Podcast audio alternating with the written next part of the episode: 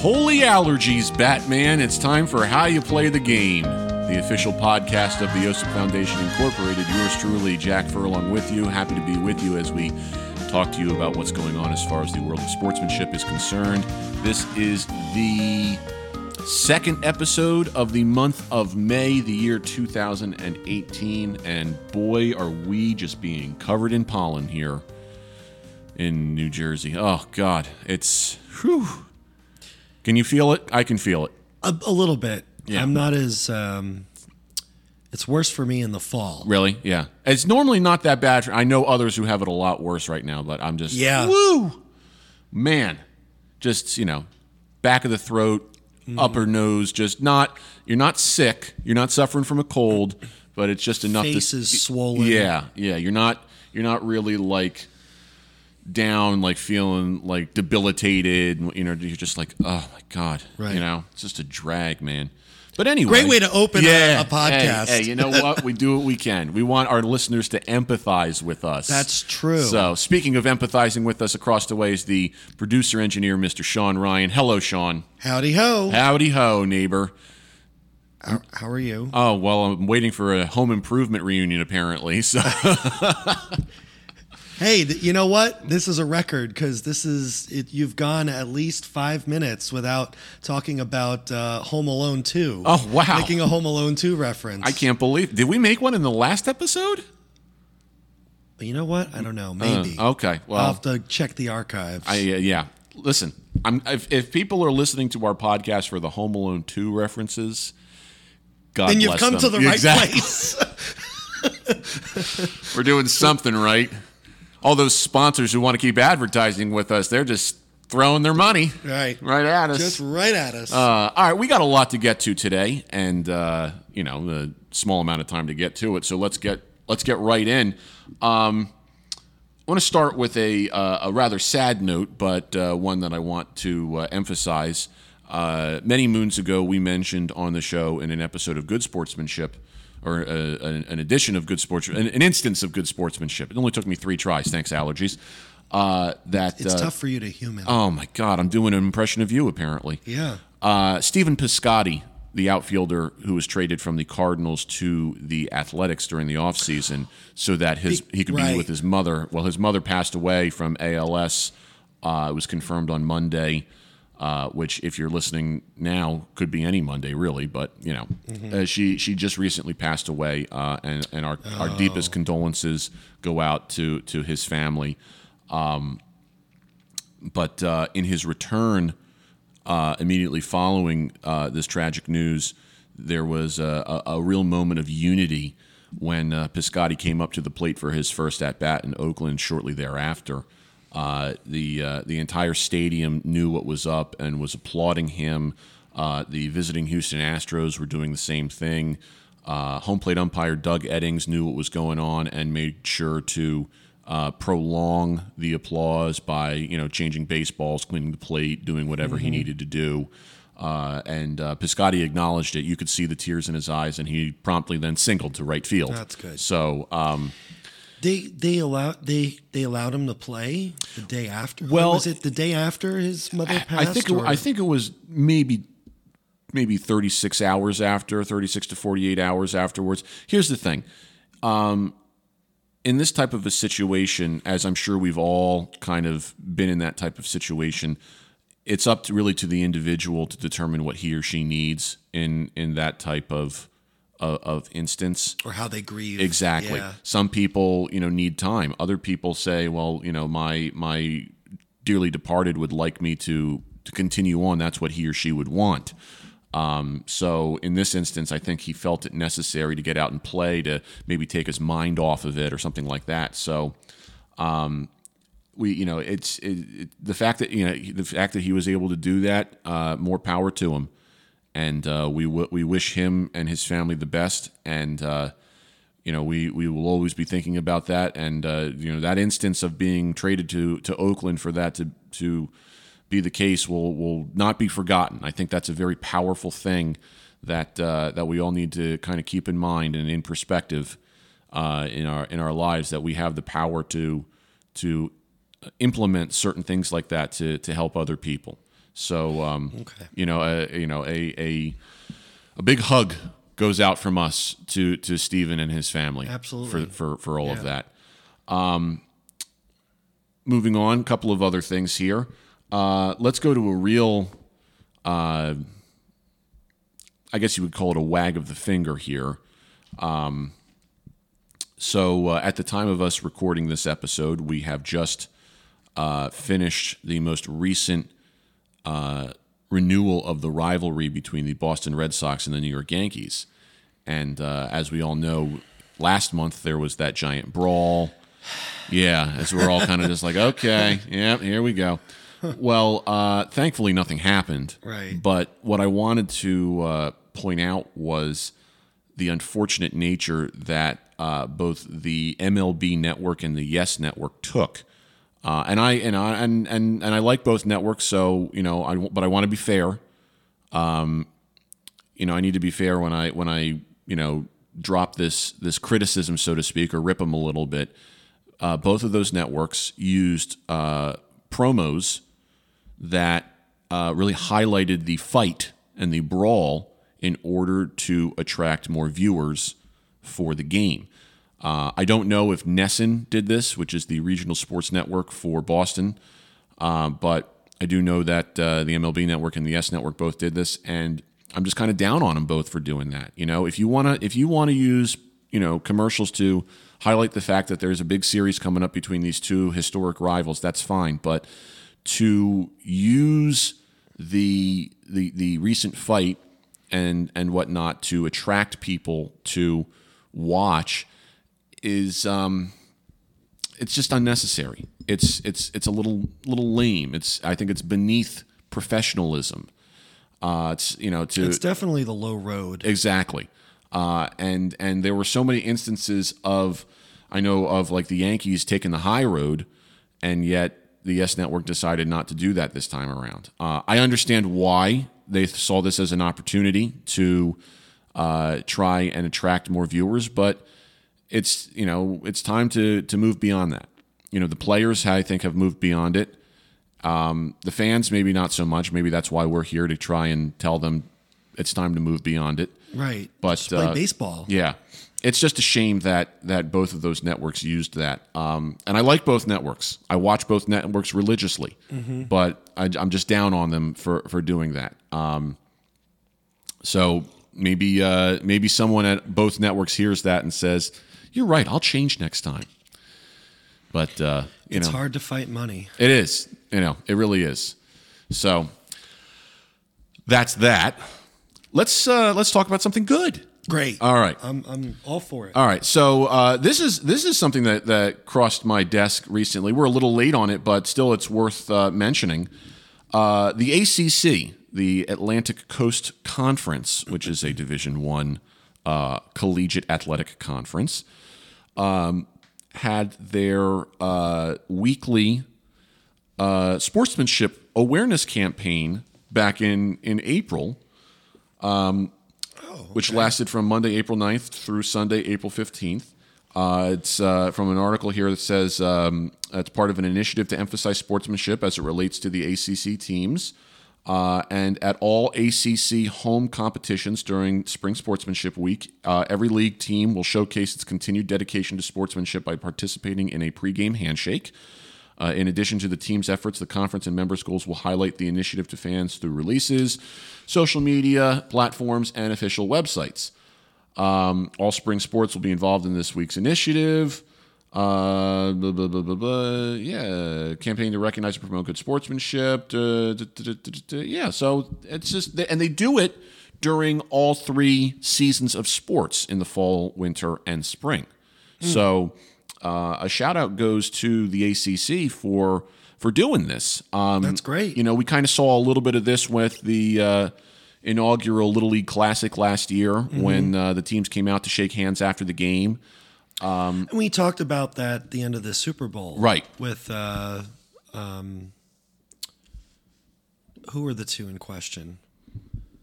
Was It Tom Brady and Tom Brady and um the backup quarterback for the Eagles. right? Oh, um, well, Nick Foles was playing. Wasn't he the? But wasn't he? He was the starter in the game, but he was the backup that year because Carson Wentz uh, had been injured late in the season. right, and there was a whole thing to do what to do about them not Right. shaking hands, Right. and and I think that something like this is, you know, for large by and large can be considered ceremonial in a way, but you know, it still speaks volumes. There's meaning to it. right, especially when it's I don't want to say it's out of the norm because it shouldn't be out of the norm, but it is out of the norm because it's not what people expect. and it's unfortunate that yeah, it is. exactly. But it is what it is, and you know, although philosophically it's a shame that it's out of the norm, you practically look at it and you say, well, you know what? Now is as good a time as ever to try and change that. and normalize it. Yep. Exactly. Um, you know, and to go along with that same story, uh, something that that uh, happened just recently. So when the uh, when the Sixers were eliminated from the uh, playoffs by the Celtics, there was this thing where uh, Joel Embiid uh, did not shake hands following the game with uh, with members of the Celtics, but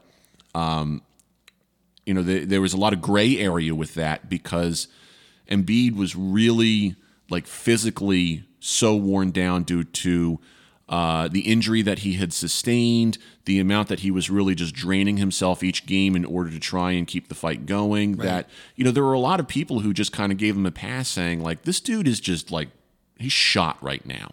You know, let him just walk off and you know go sit on the trainer's table. You know, so which is which is a little bit of a lame excuse. It doesn't take that much to go around and shake hands with people. Right. But at the same time, see if it's been done before. yeah, You know. Does it hurt to you know if you don't shake hands with everybody? You know, so yeah, okay, it's a big it's a big scrum. You're not going to be able to see everybody, but you you make your way through the line. You you know you grab the coach and some notable players and mm-hmm. whatnot, and then they say bye. You know, and Yeah. you, you hit the table. You know, so. Um, speaking of the NBA playoffs, let's uh, go back to the other end of the spectrum with uh, some poor sportsmanship. This is something that I I think needs to be discussed a little bit. Okay. This this is an article uh, that came from uh, Fox 13, which uh, is an affiliate, I believe, out in uh, in uh, Salt Lake City, if I'm not mistaken, but I could be wrong, so don't quote me. Passion. Don't worry, I won't. You won't. Good.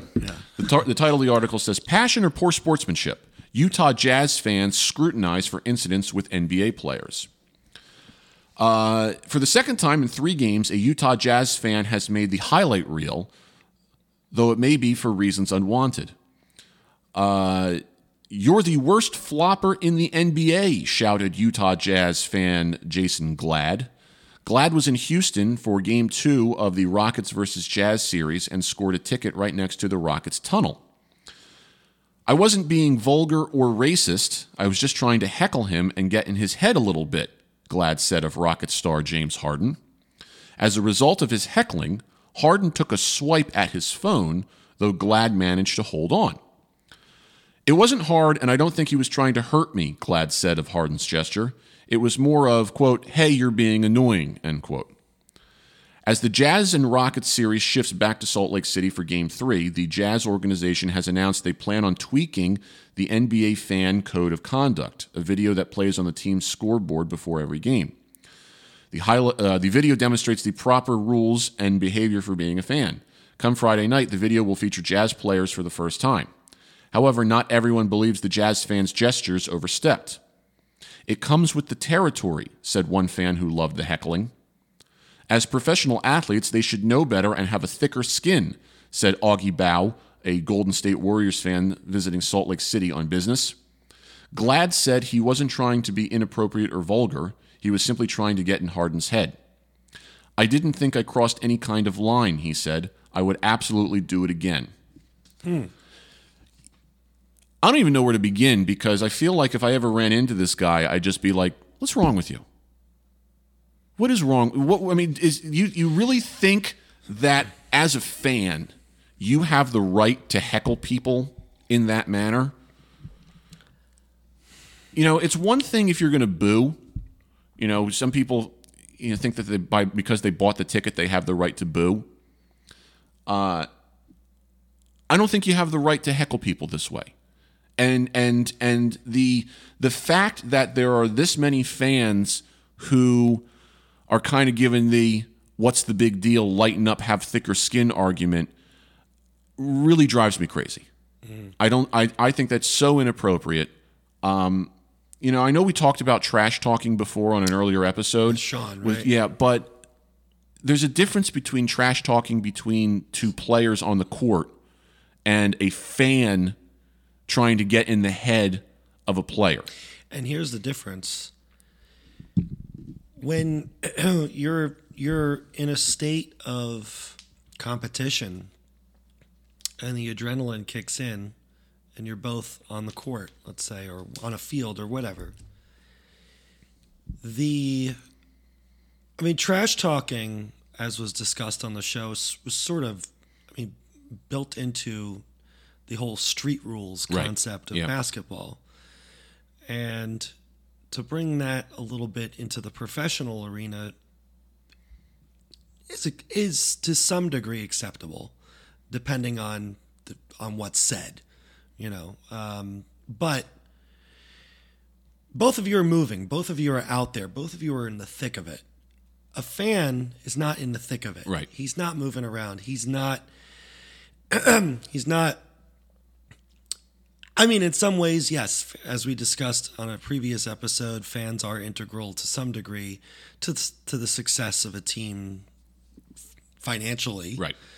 um, and to some degree mentally. But you got to put things into context, right? And you, you can't, you know, if I'm trash talking a player and I'm not playing as well, then who am I? Right.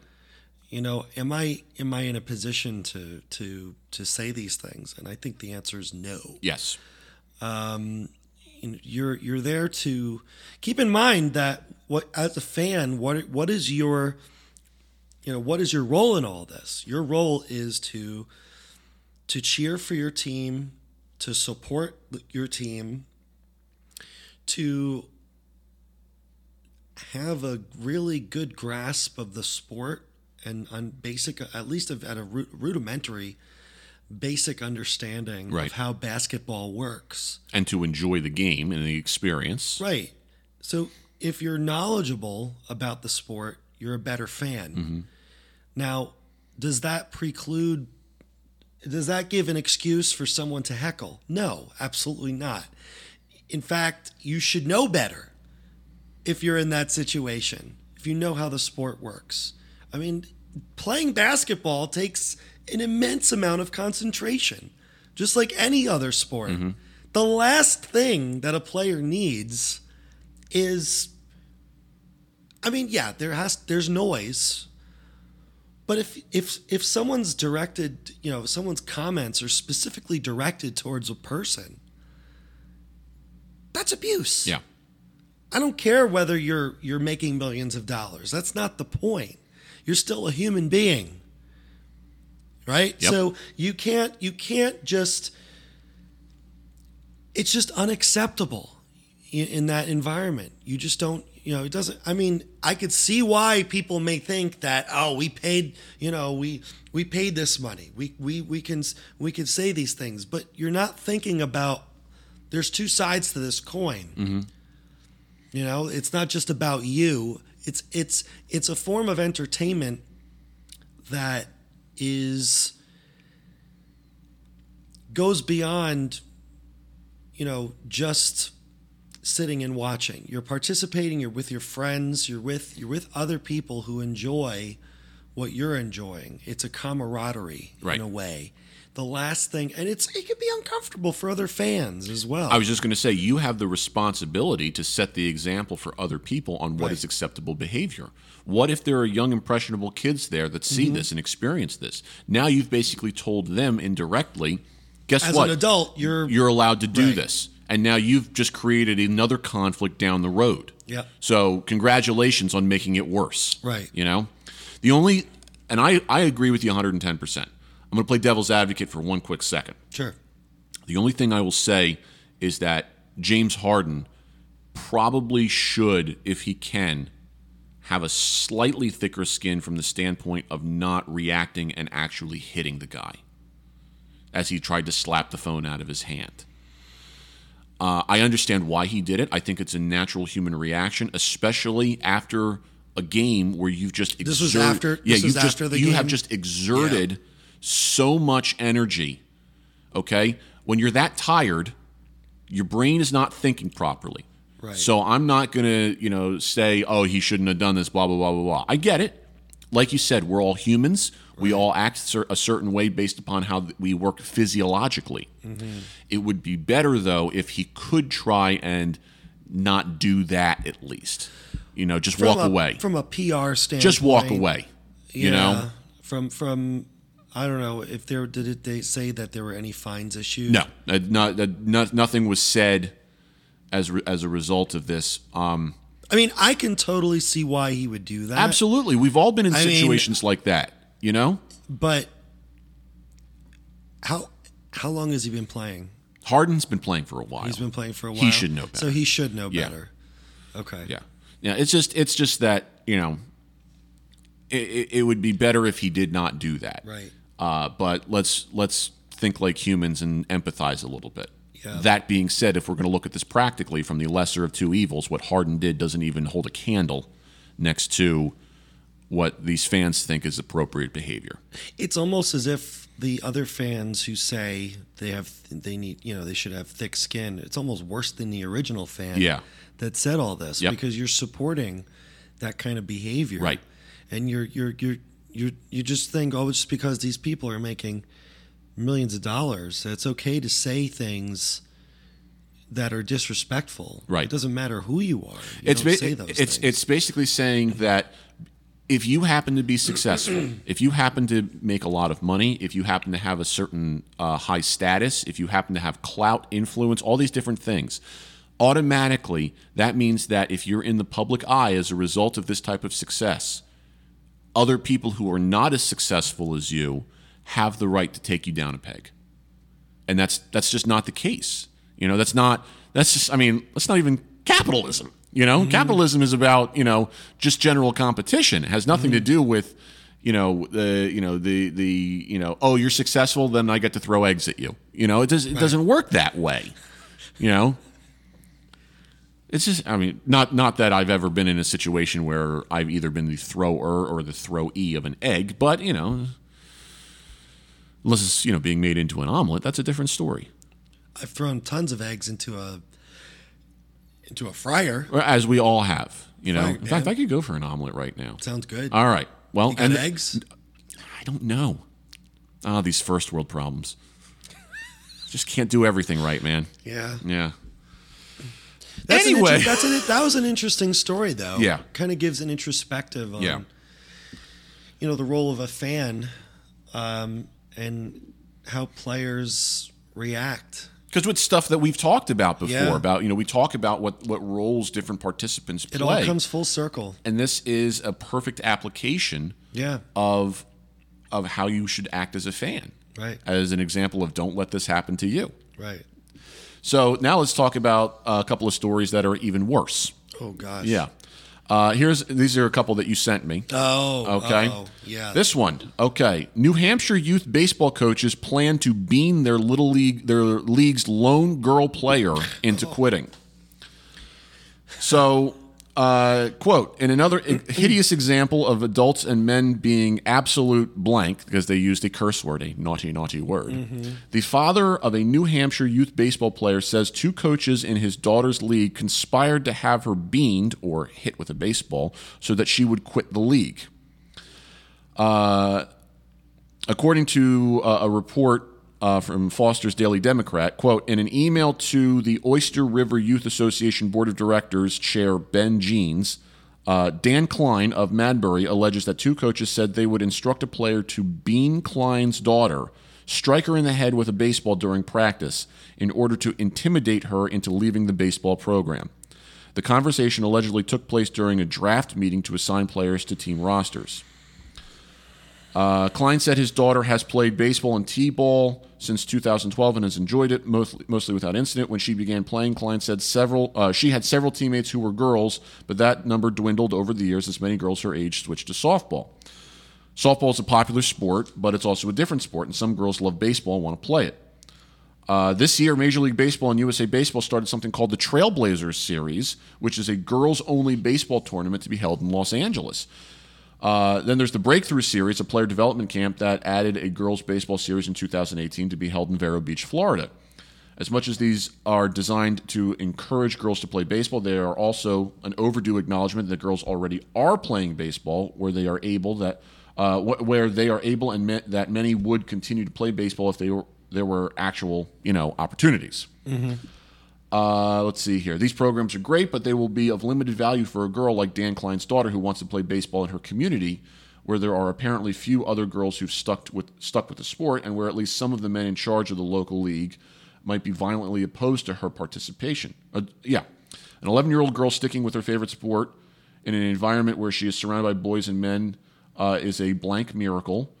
Uh, that a pair of men would decide the appropriate response to that uh, courage and enthusiasm is to crush it with physical intimidation, as Klein is alleging, makes um, makes the author uh, feel a couple of words that I also cannot say. Klein was reportedly warned about the substance of the conversation between the two unnamed coaches by another pair of coaches who were present at the meeting and were troubled by what they heard. One of the coaches who alerted Klein apparently also agreed to bring his daughter onto the team. Uh, according to the report, the chair, uh, Mr. Jeans, said uh, his organization was beginning a formal investigation into the incident as per policies and procedure and will provide a summary follow up to all stakeholders. Uh, local police have also been made aware of the situation. Um, there was one update to the story that just said that uh, this that the original post said that the league was affiliated with Little League. It is in fact not affiliated with Little League International. Just for clarifications. Okay. I don't even know where to begin. As as is the case with many of the stories we unfortunately have to bring to light on this program, uh, the fact that, that It's criminal. It is criminal. It's criminal. It is. It is. It is criminal. Yep. To I mean, you, I mean these these these. can we even call them human beings? I'm not. I'm I'm Yeah. really trying not to say the, the four letter words yeah, here, but but, to- they- these yeah. these. It's assault, is what it is. Yeah, they- they- take baseball out of it. They you know? belong in prison. Yeah, take baseball out of it. The fact that two people want to hit a an, a young girl for any reason is reason It's disgusting. yeah, is reason that these people should not be in charge of children, to put it mildly. Mm-hmm. Right. Okay. We'll Yeah. we'll save the other judgment for the court of law. Right. Uh, these people should not be around our children. Right. And here's the thing too. Sportsmanship, and we've talked about this, is the the, the topic of sportsmanship has to be um it has to be impressed upon youth. I feel like earlier and earlier Right. now you know more more now now more than ever i feel you know yeah it's important that we you know educate those in middle school and high school but these kids need to learn these life lessons and and and these lessons of sportsmanship early Yes. and i hope i hope that the other teammates I, I hope it wasn't all the teammates that were behind this. Now, according to this article, it was was, just just the, the- two parents, the two coaches. which is even more which is even more sad right. but You would almost understand it, not that it makes it okay, if a bunch of other 11 year old boys said, We don't want Like, a girl ew, on our cooties. team. Exactly. Right. That, that doesn't make You it know, right, but it's kind of like, okay, this is But- par for the course. but these are know? adults Yeah. i mean and they're in charge of these children so it's it's it's it's just it's maddening um i think that i would have liked to have seen the response of the other teammates to all this because in a way i feel what they do from here on out will speak more volumes Right. than almost than what the parents do because they're sort of the, the future and you know if you know i would love it for one of these parents to be sitting around the dinner table like with their kids or something right and one of their you know their 11 year old son who's maybe on the team says why are you doing this Yeah. why are you being an ass? Yeah. I'm sorry, can I say that? Well, we'll But- just refer to it as a donkey. But like, really, why? You know, we like she. I, I would I would like to think that the reason why she's on the team in the first place is because she can play, Yeah, and she enjoys playing. and she, you know, She wants to play. right, and the and and I'm sure the the her other teammates love playing with Right. her. So why ruin something Right. like that? Right.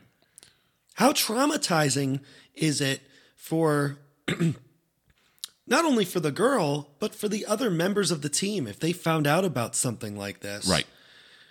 And I mean, I would have if I was that, I would have quit if I was another teammate. If I you know, if I if I heard that that there was abuse, I'll, say I'll take my talents elsewhere. I'm like, Yeah. I'm out of here. Yeah. Get me out of here. I'm not this playing is for this league. Yeah. Like I, I don't want to be a part of this. Yeah. So I I don't know. I mean, I, I hope I hope in good conscience the girl sticks with it. And I, and I and I think she's going to be so successful if she can get through this. And and if she has this, and I have a feeling she'll have a lot of support. She'll be a trailblazer. right. You know. Which reminds me, did you get your cootie shot this year? I did. You did. Yes. Good. Good. Good. Yeah. You know, I'm I'm licensed to give them. Are you? Yes. Yes, I do have that degree, You that are a doctor. certification. you don't just play one on TV. No, no. Well, you know, you know, when you're young, they start teaching you right away that you go up to the people and then You use go, the mechanical pencil. right, and you go circle, circle, dot, dot. Right. Now you have the cootie shot. Right. So maybe Sir- these parents need to, to get one. Well, if they need to, they can just call me Dr. Jack Furlong. okay. you can reach me at podcast at osafoundation.org Watch you get you get your email flooded. with just requests for the Right, cootie cootie. shot. Well, the- here's the thing. I don't know if I take these people's insurance. I mean, so if they're, I mean, I, I mean, they might think they could just pay a copay, but I think they're going to have to pay the whole bill. You know, Yeah. yeah. I don't have any out of Especially network. with these jerks. Yeah, I don't have any out of network benefits. Ah, But That's anyway, funny. so but yeah, but but I mean, on a more serious note, I think that you know, just to even think of something like that uh, makes you pretty much the scum of the earth. I, I- hard to I- argue against that. I mean, uh, you know, uh, my sister play. You know, my sister is the um, she's the uh, athletic director Up in upstate New York, right? Upstate- yeah, New York. And uh, for for and she she leads sportsmanship. Um, she does a lot of sportsmanship uh, programs Mm-hmm. for over eighty school districts. A lot of districts. Right, and she she played baseball, not softball. She Baseball, played baseball, hard baseball. Yeah. and um, you know, she's gotten her share of of grief Yeah. and I mean she she you know she hasn't told me everything but but um it's it's it's a shame that you know I don't want without getting too political it's a shame that you know you know you're you're you're a girl or you're a woman and you you you know you should be able to play I mean, Oh, there's agreed. just no way, And that's not know, even- that's not even I a political no, thing. it's not. That's just- it's, it's- not. It's not. But unfortunately, you have jerks like these two guys who are conspiring Who probably call themselves traditionalists. Right. You know? yeah who are, you know, it, it just, it's just really sad Yeah. when, when you're in that situation. And, um, yeah, I, I, I just, I think programs like the one you were mentioning sound great, you know, for promoting this sort of thing where, with girls playing baseball because they absolutely should. And, um, you know, I funny story really quick, and this is my we went to um, this was when I was I first started dating Sam. Okay. this is back in 2007. It's a, went that's a long time ago. I know. I feel old. Yeah. So anyway, we Good thing we got that cootie shot. Continue. Right. Yeah. reverse age reversal. Right. Um, so we went to a carnival in Paramus, and uh, they had one of those fast pitch things, Mm-hmm. right? And I and I, I don't have a fastball. I I, I Join the club. it was ter- okay? it's terrible. I, like it's like it was like this was 10, 11 years ago.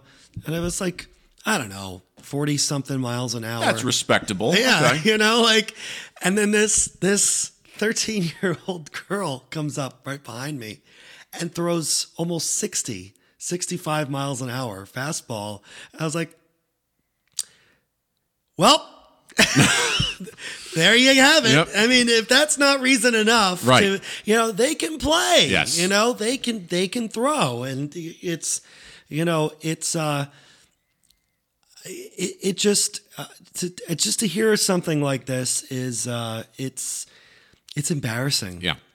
and uh, I hope there is swift and ultimate retribution uh, on in, in terms of legally. Right, right. Not like, you know, Not oh, we're going to be in you, we're going to be No, these no, coaches. legally- It's- it's legally, just to take a step in and say, they- you have, you people have demonstrated conduct that is detrimental to this league. I mean, it's threatening. and It- they, and they, they need you to. you you are away. immediately removed from you know listen in in our legal system maybe you you know you can't really convict based on hearsay but you you do have enough to say to these these these parents you cannot be involved with this league anymore i'm Right. sorry Yeah. you know you you have to step you know down. what? If they if they're those kinds of people, the the train's going to come around the mountain. yep she'll be coming around the mountain Right. when she comes so, Right. yeah So- to give cootie shots Right. yeah So you know they've they've got what's coming to them. You know if they if this is what they're they're like, you know, karma has its ways. I wonder if uh, if you go around the mountain, I can accept the insurance. Take the copay out of network benefit. It- it- I think I'm just grasping for to straws. We'd have to be. We'd have to look at the Yeah. uh, the the bylaws of the uh, I'm telling you, it's these allergies, man. Yeah, the policy statement. right. All right, let's get even worse now. Uh-huh. All right, here's another one you sent me. Coaches and players disciplined after report of racist remarks at youth baseball game. Oh God, yeah, this one. this was in the southwest side, I believe, of Chicago. I I think so. Okay. Yeah, Yeah. it was. Okay. Uh, Southwest Side Youth Baseball League has disciplined a coach and several players amid reports that racist comments were directed at a Latino team at a game, according to parents and officials. Uh, now, here's what's crazy, okay? Here's the statement from the Kennedy Park Little League. In accordance with the league's code of conduct, officials from Kennedy Park Little League have moved to discipline several players and coach and a coach who were involved in separate incidents. Although the organization disagrees with some of the allegations reported, the behaviors that were confirmed do not uphold the values of our league. Let's stop right there. Okay, I'm like, like I'm not even. I've got a lot of other pages to get to on this. Okay, as a league, you've basically said what happened here requires our discipline. We don't agree with it, but we're going to do it. What? Why would you even say that? Why? Why? like this comes from the top. What what are you oh, God. what- Apparently, what happened was this one team of, of white kids were calling this Latino team names such as Taco Boys. Um, and there was another incident in the same game where uh, a uh, the the coach of this team that was disciplined cursed when uh, another kid was uh, hit by a pitch. According to this, uh, the the kid who, who who laughed when he was hit by the pitch laughed because this kid, a little league kid, used a curse word when he got hit. So the kids giggled. Okay? That then caused the coach to then yell at the kids. So I mean, where do we start? I mean, do we even start with the idea that, you know, uh, th- th- this little league kid knows what these curse words are and says them as he's being hit by pitches? I mean, I, I listen. I'm. I don't claim to be up on the the state of where we are as kids, but I was not cursing that significantly when I got hit by a pitch at that age. You know what I was probably doing? Falling down and crying. You know, when I got hit in the gut uh, after throwing a, a, a knuckleball. You you you projectile vomited, vomited right? So so you weren't cursing. I couldn't. Yeah. I was committing the Technicolor yawn. well, maybe if you had your cootie shot. yeah, then I wouldn't Oh, have. Yeah, you are an epic fail. I know. I didn't have. I didn't have. I didn't have the go around the mountain insurance. In the words of uh, Lloyd Christmas from Dumb and Dumber, wow, you are one pathetic loser. so we went from Home Alone 2 to Dumb and Dumber. And I've just confirmed here that these are 11 year olds. When I turn the page, that uh, this, these are 11 year olds. Um, and this again, not to interrupt. no, go ahead. This all goes back to teaching sportsmanship at younger and younger ages. You've got to instill in these kids, elementary school level, that it's not okay to use racial slurs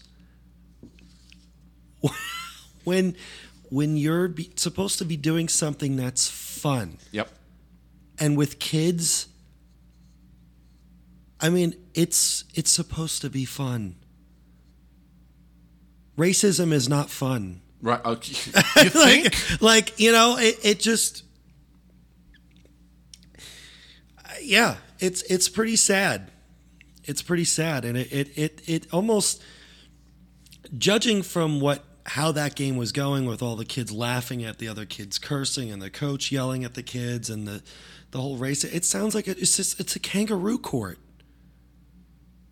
i mean it just what did the umpires do And did they did they mention anything no, they didn't mention anything what would you have done as an umpire in that situation To be completely honest with you, uh, if you heard taco boys I would have had to put a stop to it because I've done that before. Um, it's tough. Here's the thing. Let me let me let me backtrack for a second. As an umpire in this litigious society that we have right now, what you feel you should do is sometimes different than what you really can do based upon what can happen legally. Okay? So we have to take that into consideration for a 2nd Um, you don't necessarily have the same uh, ability to, to stop stuff like that based upon what you know where where where you know someone could then threaten to sue you or you know mm-hmm. it, it just gets really dicey really hairy. So you have to kind of pick your battles a little bit. That being said there are certain times where you have to step in. I'll give you a quick story and then i'll get back to this one because i have more on it.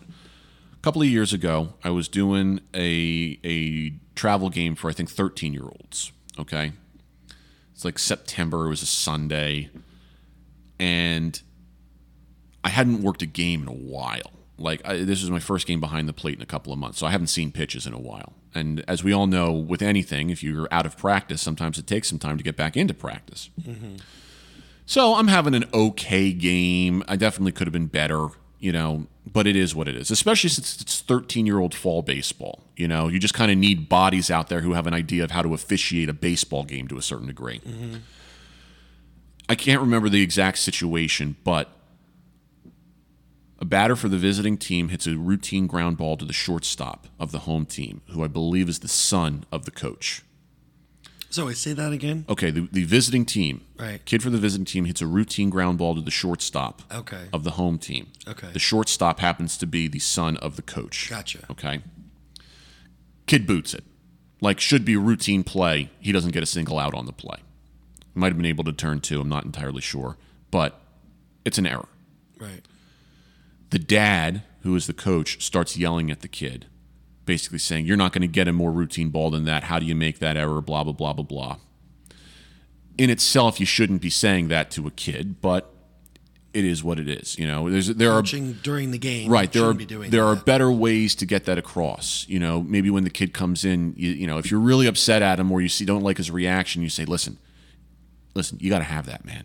You got to have that. And you're better than that. You know you can get that. Come on. You're you know you can you can encourage him in a way where he knows he made a mistake blah blah you know. Regardless he then drops the r word to say you are such a R word for not getting that. His own father, His own father, you know, that that who's also the coach. Right. The R word, if you're unaware, deals with mentally handicapping someone. So I heard this. Now, parents who were behind the bench, including the guy's wife, kind of stepped in right away to tell him to calm down, blah, blah, blah, blah, blah. So I took, I said, okay, I'm going to do something about, I have to do something about this. You this have to. but now is not the time. The inning ends. The coach comes up to me to maybe argue balls and strikes a little bit. The same coach. Same that- coach. Okay. And I said to him, Coach, if I hear you call a kid that again, you're not going to be around anymore. And the conversation is over now. So now he gets on the defensive and starts yelling at me, starts asking who the assigner is, basically making sure that I never work one of his games again, blah, blah, blah. Mm-hmm. And I'm just like, you know what? Fine. I don't care anymore because no, no amount of money is worth it to, to, to sit here and watch you use these inappropriate terms, whether it's your son or not, in front of all these people when you're when you are the leader of this team. Right. That's that's completely unacceptable. Um, the assigner then called me the next day to ask me about the incident, and I told him, and he said, "I would have tossed him right there." And if you want, I'll give you every single one of his games for the remainder of the season, just so he has to look at you. That's So it was pretty funny. Wow. But uh, yeah, it was. It, I mean, it's just horrible. It's just absolutely horrible. And in high school baseball, we have a you know a sportsmanship statement now where we say there will be no use of this stuff, and if we hear it, you will be ejected immediately. It's just it's completely unacceptable. yeah. To go back to this incident, uh, this other article here uh, goes on to describe. It says uh, during the game, one of the Kennedy Park Cobras U11, uh, which I believe was the uh, non-Latino team, shouted an expletive as he was hit by a pitch while swinging. The West Lawn players, the Latino team, uh, laughed at the expletive. The Cobras coach started yelling at the West Lawn Pride, uh, Southwest Pride's bench, believing that the team was laughing because one of his players was getting hurt. And the response from the coach was, uh, you know, our kids were giggling because the player, an 11 year old, dropped an F bomb. Um, uh, the coach then started swearing and saying that, uh, saying they couldn't laugh at a player getting hurt. Uh, and the problem, what kind of led to this was that, you know, they were using that phrase taco boys before the game as they were warming up. And then they also alleged that in a second incident, one of the Cobras told his teammates during a pep talk that they were going to, quote, build a wall around home plate. In other words, the the, the Apparently, you- and you appar- were- it, it kept building. yes, and apparently there there was a history of racial tension in that area. Right. Um, There was a shoving match after the game between players and coaches. Uh, Oh man. After the game. after the game, yeah. So it's over. Uh, Like, their what- coach started cursing and pointing his finger at my catcher. Uh, don't talk to my kids. Don't you, you, you don't talk to my kids. You talk to me. This is a little league game, and we have rules to abide by. Well, he's not wrong. According to about park rules, those people should have been ejected. Um,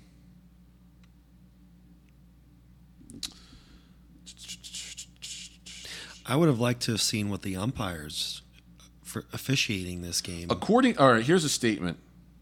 Kind of goes into the the some of the earlier statement that I mentioned here. The president of Kennedy Park Little League, Matt Winkler, released a statement saying, "quote The umpire nor the coaches were aware of the situation until it surfaced online.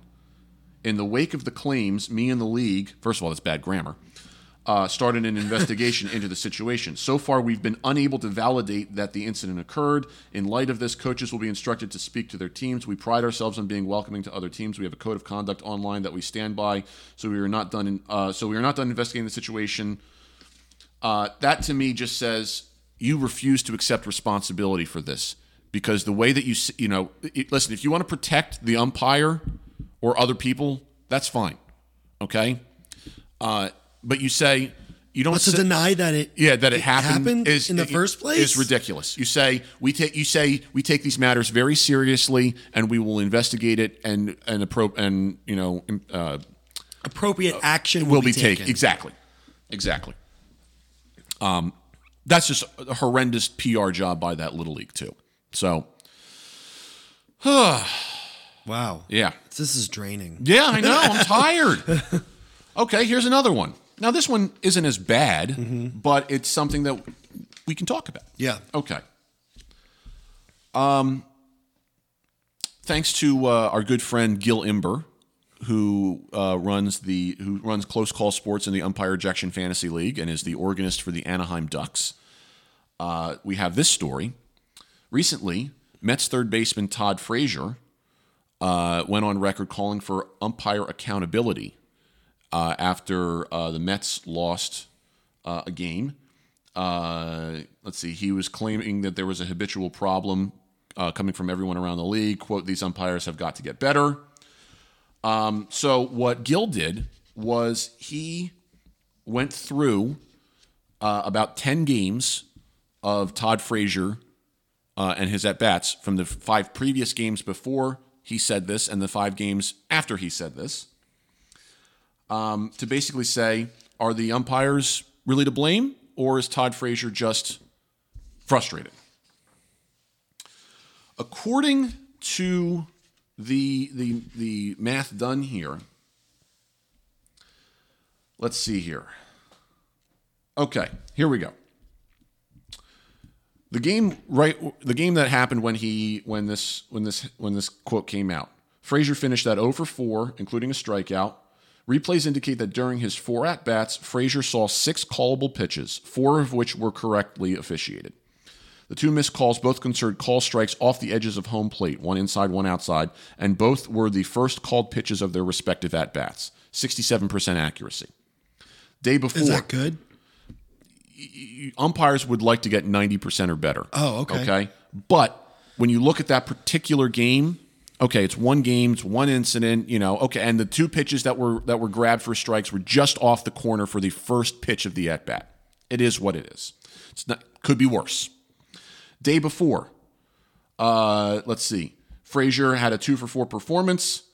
Uh, of the nine callable pitches, uh, they were all corrected, correctly officiated, 100% accuracy. Day before that, 13 callable pitches to his at bat, all correctly officiated, 100% accuracy. Day before that, eight for eight in callable pitches in Frazier's at bats, 100%. Night before that, one miss out of uh, all the pitches, which is 11 for 12. Umpire went 92%. So to uh, to and then to round out the, the game before that, uh, 16 for 17 in his callable pitches, 94%. So the games prior to to him saying that, the umpires got 93.8% of the pitches called correctly. 61 out of 65% of pitches were called correctly, which is darn good. Okay. Um,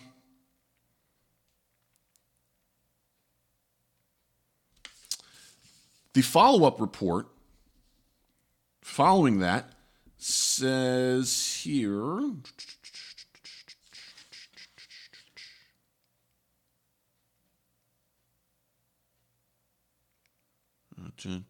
Okay, here we go.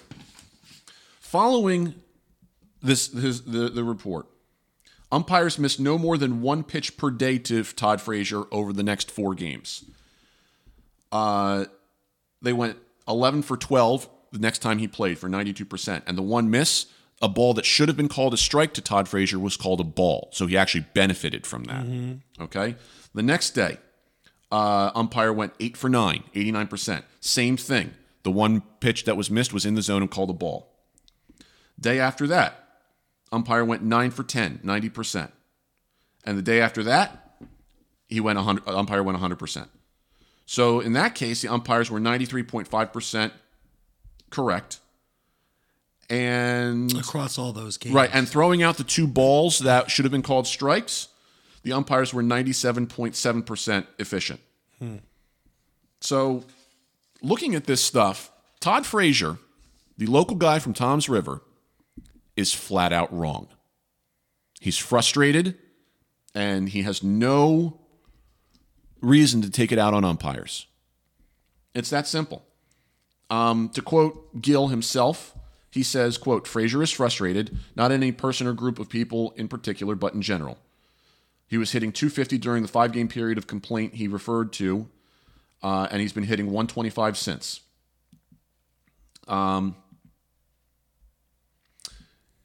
he said uh, Gil quotes something that he wrote back in 2014 called "The Blame Game" in Umpire Scapegoating, where he says, "quote When the subject says, quote I don't trust umpire's judgment," end quote, the subject really means, quote I don't trust my own judgment, end quote. Accordingly, quote I don't trust any class of people becomes I don't trust myself. We mask with projection because of a conditioned response to preserve our sense of self and internalized paradigm, even when the paradigm is inherently inaccurate, outdated, or harmful. Oh, of course. Yeah.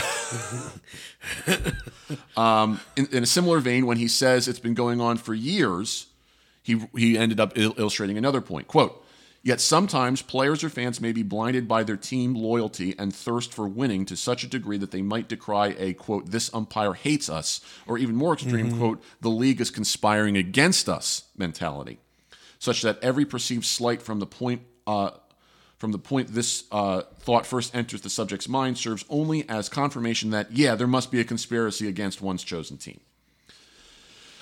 So, hmm. sorry, Todd Frazier. You got this one wrong. Yeah. And, and you know what? I want to say this about Todd Frazier. He comes off as a nice guy. He comes off as a likable guy. He's a local guy. Okay. Um, it doesn't seem out of character for me that things just don't add up. Um, I made this comment last year, and I, I have to stick by it. When Major League Baseball announced the Players Weekend initiative, where they were going to loosen the rules on what players could wear for that entire weekend, and they were going to have uh, special jerseys that looked like little league jerseys for everybody to wear, and they were all allowed to put nicknames on the back of their of their jersey and things like that. There was a little bit of an outcry from Yankees fans saying the Yankees shouldn't participate in this because the Yankees a don't have names on the back of their jerseys and b they wear pinstripes. So right. so to you know to to do this kind of seems beneath the Yankees. Todd Frazier was re- had recently been acquired by the Yankees at that point and went on record as saying, "I think the fans will forgive us or get the fans will get over the fact that for 3 days we don't wear the pinstripes." To which I said, "Not for nothing, Todd. You've been a Yankee for 2 seconds. I don't really think that you have the right to make a comment on this." Yeah you know and I got a lot of flack from from Twitter because of that. And I said, I'm sorry, but that's how I feel. It's just you you don't have the right. I mean, Brett Gardner, who is the one of the elder statesmen on the Yankees, came out and said, I'm not a fan, and tried to to subpoena or not subpoena, but to to say to the league, I don't want a name on the back of my jersey. You want me to wear this special jersey? Fine, but I'm, I don't want to put a name on the back. And the league said you have to put a name on the back. So he put his own name. He didn't put a nickname up there. Hmm. He said, This is not what the Yankees do. And, you know, it's I just think that, yeah, I come off as a homer a little bit because I'm a Yankees fan, but it's pretty clear at this point that this is a, a, complete money grab with the merchandising. Right. You know, especially because when the when when teams wear all the other special uniforms, the money goes to really, really good causes. You know, the Mother's Day uniforms go to Susan Komen, you know, breast cancer research. The uh, the Memorial Day stuff goes to um, you know funds for families who've lost loved ones in in, in wars, you know, and so on and so forth. The money from this went to Little League, which to me just doesn't have the same clout as helping other people. Yeah, okay, so you're helping kids. All right but you're not helping people who who are sick and dying.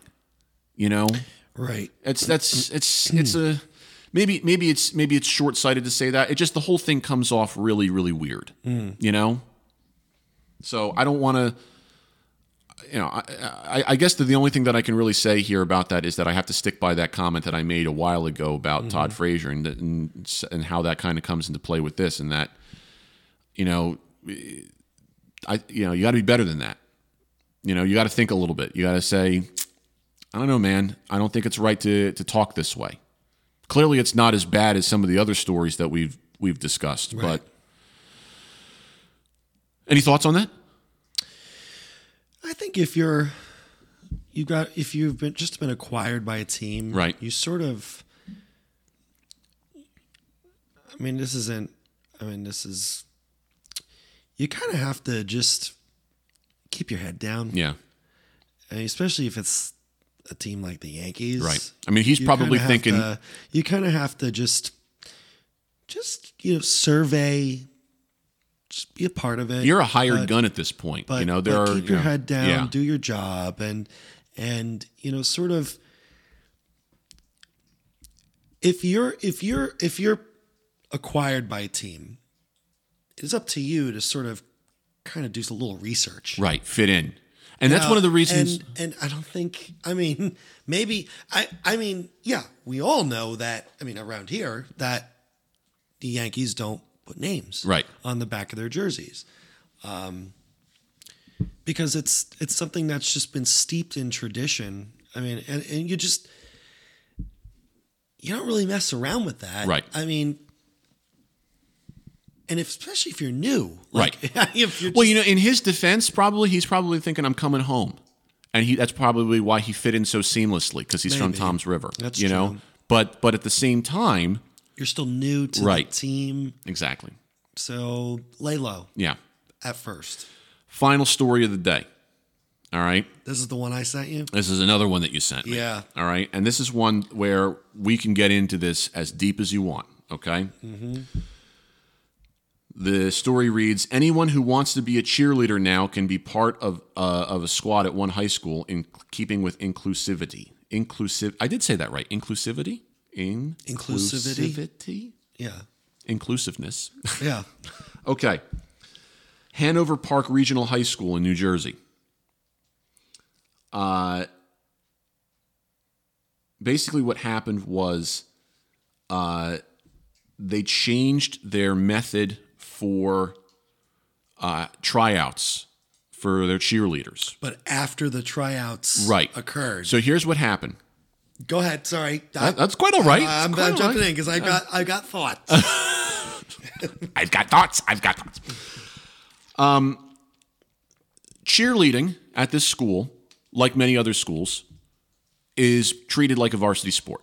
There are tryouts. There's a you know they they judge the kids, and the kids with the highest proverbial scores make the quote unquote varsity team. the cut. The- yeah, exactly. And in this case, if you don't make the varsity team, you make the the sub varsity team. I think they call it the black squad and the white squad because I think those are part of their team colors. Um, a parent then complained because uh, the parent's kid got cut. Okay. As such, the athletic director decided to change the policy and they changed it so that anyone who wants to be on the cheerleading squad can just be part of it. All right?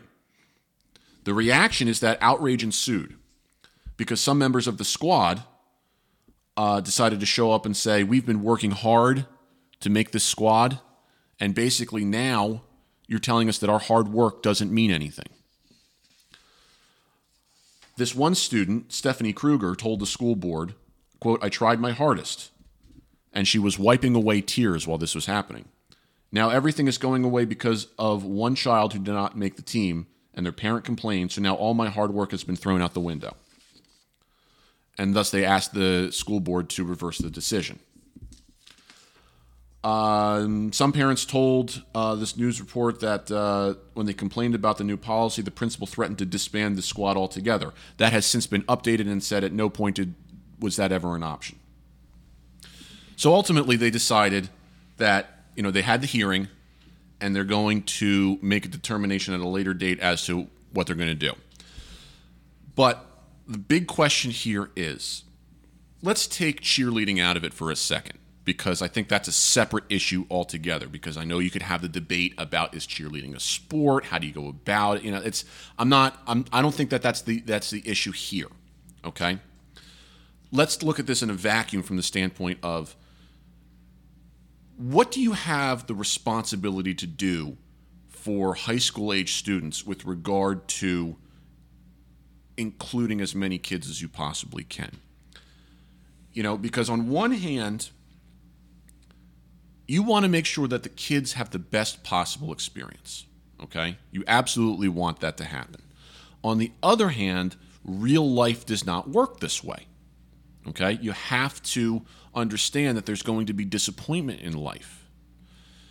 Where's the happy marriage there? My initial thought is that you know, there is that level of why we have, you know, the varsity and the sub varsity teams and whatnot. Um, but due to this new inclusive policy, now instead of putting the best kids on the varsity team, they're saying we're going to put all 11th and 12th graders on the t- on that team. Doesn't matter how good you you are, which in a way is almost like what, to a certain degree, you're trying to do as it is within these varsity rankings. You know, more often than not, the upperclassmen are on the varsity team and the lowerclassmen are not. Right. And the lower, you know, if a lowerclassman has the ability to play on the varsity team, then that kid might come up and play.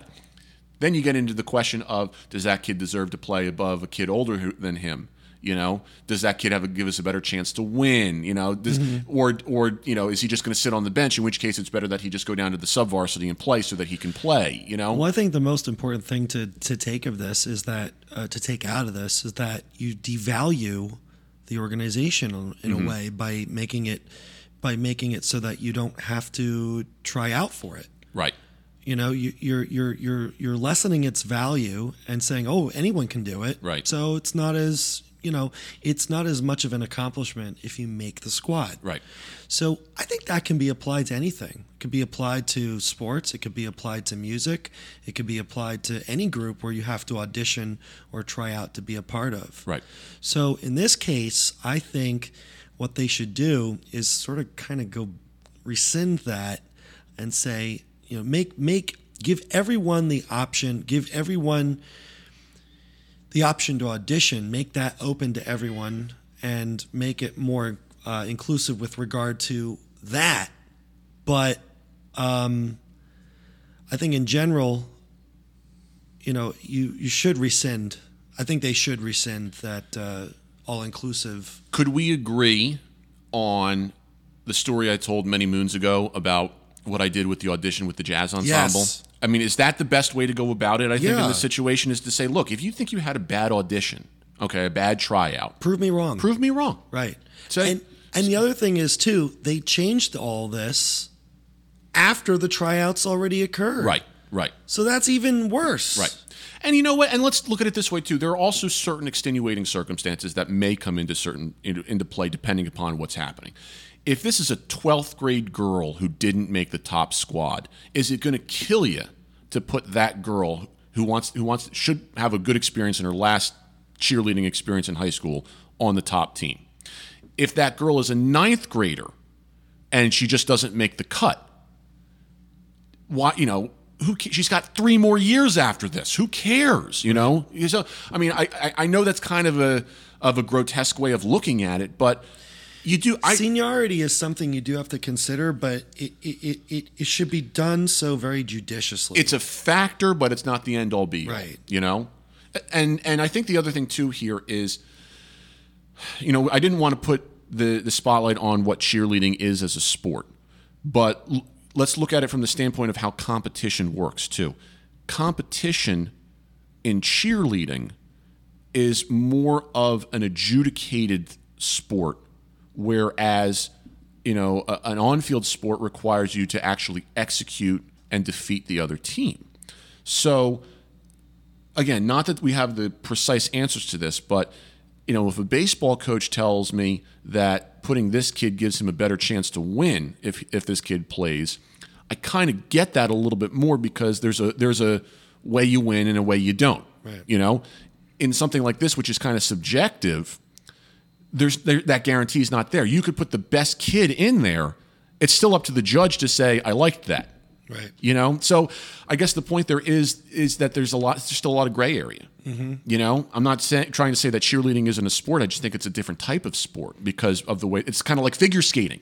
There's a mm-hmm. certain way it's adjudicated. Now, mm-hmm. obviously, they're making changes to that in the Olympics and yada yada. yada. But it's just the nature of it is different. And you know, I get. I think we can also agree that changing the policy based on one person is also kind of an overreaction. Right. If you had multiple people overreact, then maybe, or no, I shouldn't say overreact. If you had Or multiple re-examine your peo- audition right? If you had multiple people say this isn't fair, that's a different story. When one person complains, you you decide to make a change. That to me seems something's wrong. Mm-hmm. You know, again, you're coming from this is coming from a guy who wants to be all inclusive as best as possible. Okay, I'm trying to think as fairly as I possibly can as to what people should or should not be able to do, and I and I go out of my way to make sure that that happens. Right. Um, that being said, there's no black and white way of, of looking at this. And I think it's up to people, not just in this situation, but in every situation where this type of thing can happen, where to say, what's the best way to go about this? What you know, how do we give these kids the best possible experience and yet, you know, allow them to understand how the how the real world works? And I think I think we I think we've agreed that there's you know there's a way to do that Right. you know, the prove me wrong thing. Yeah. You know, say, come out for a second audition or a second tryout. Right. Show me that I was wrong. What's it gonna what's it gonna take? A couple hours max Yeah. for a tryout? You know, for some people it takes 15 minutes. Right. Come on. I thought that discussion would go longer, but we've uh, we kind of solved it real quick. Yeah, I think so. Man, I think we should come up with more uh, topics like this for a pot. It's it's a very interesting topic because we have an applicable situation Right. that that has you know it's not just a philosophical thing. It's this happened. Right. Let's talk about it. Yeah. You know, if it was just philosophical, it might go on the blog. But this is an applicable thing that just happened. Right. So I think we covered a lot of we ground. did. This is a good episode. We Yeah. got a lot stu- got a lot of stuff done. So um, I thank you, Sean, for your for your help as always. Thank you. And um, as always, you can uh, email us podcast at osipfoundation.org. Facebook.com slash OSIP Foundation. As Twitter is at OSIP Foundation. Hashtag how you play the game. Always can go to osipfoundation.org for more information.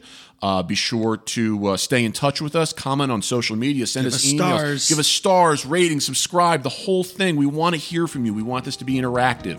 So please be sure to check us out. Check out some of the great things we're doing. We've got a lot of new programs we're rolling out. So uh, maybe we'll talk about that a little bit more later.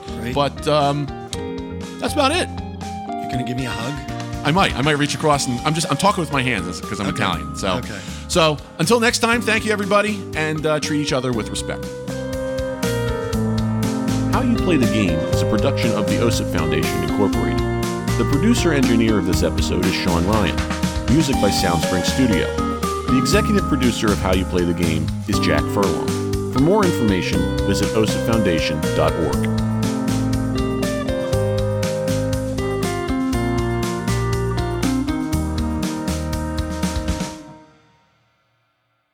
If you're interested in advertising on how you play the game, please email us at podcast at osipfoundation.org.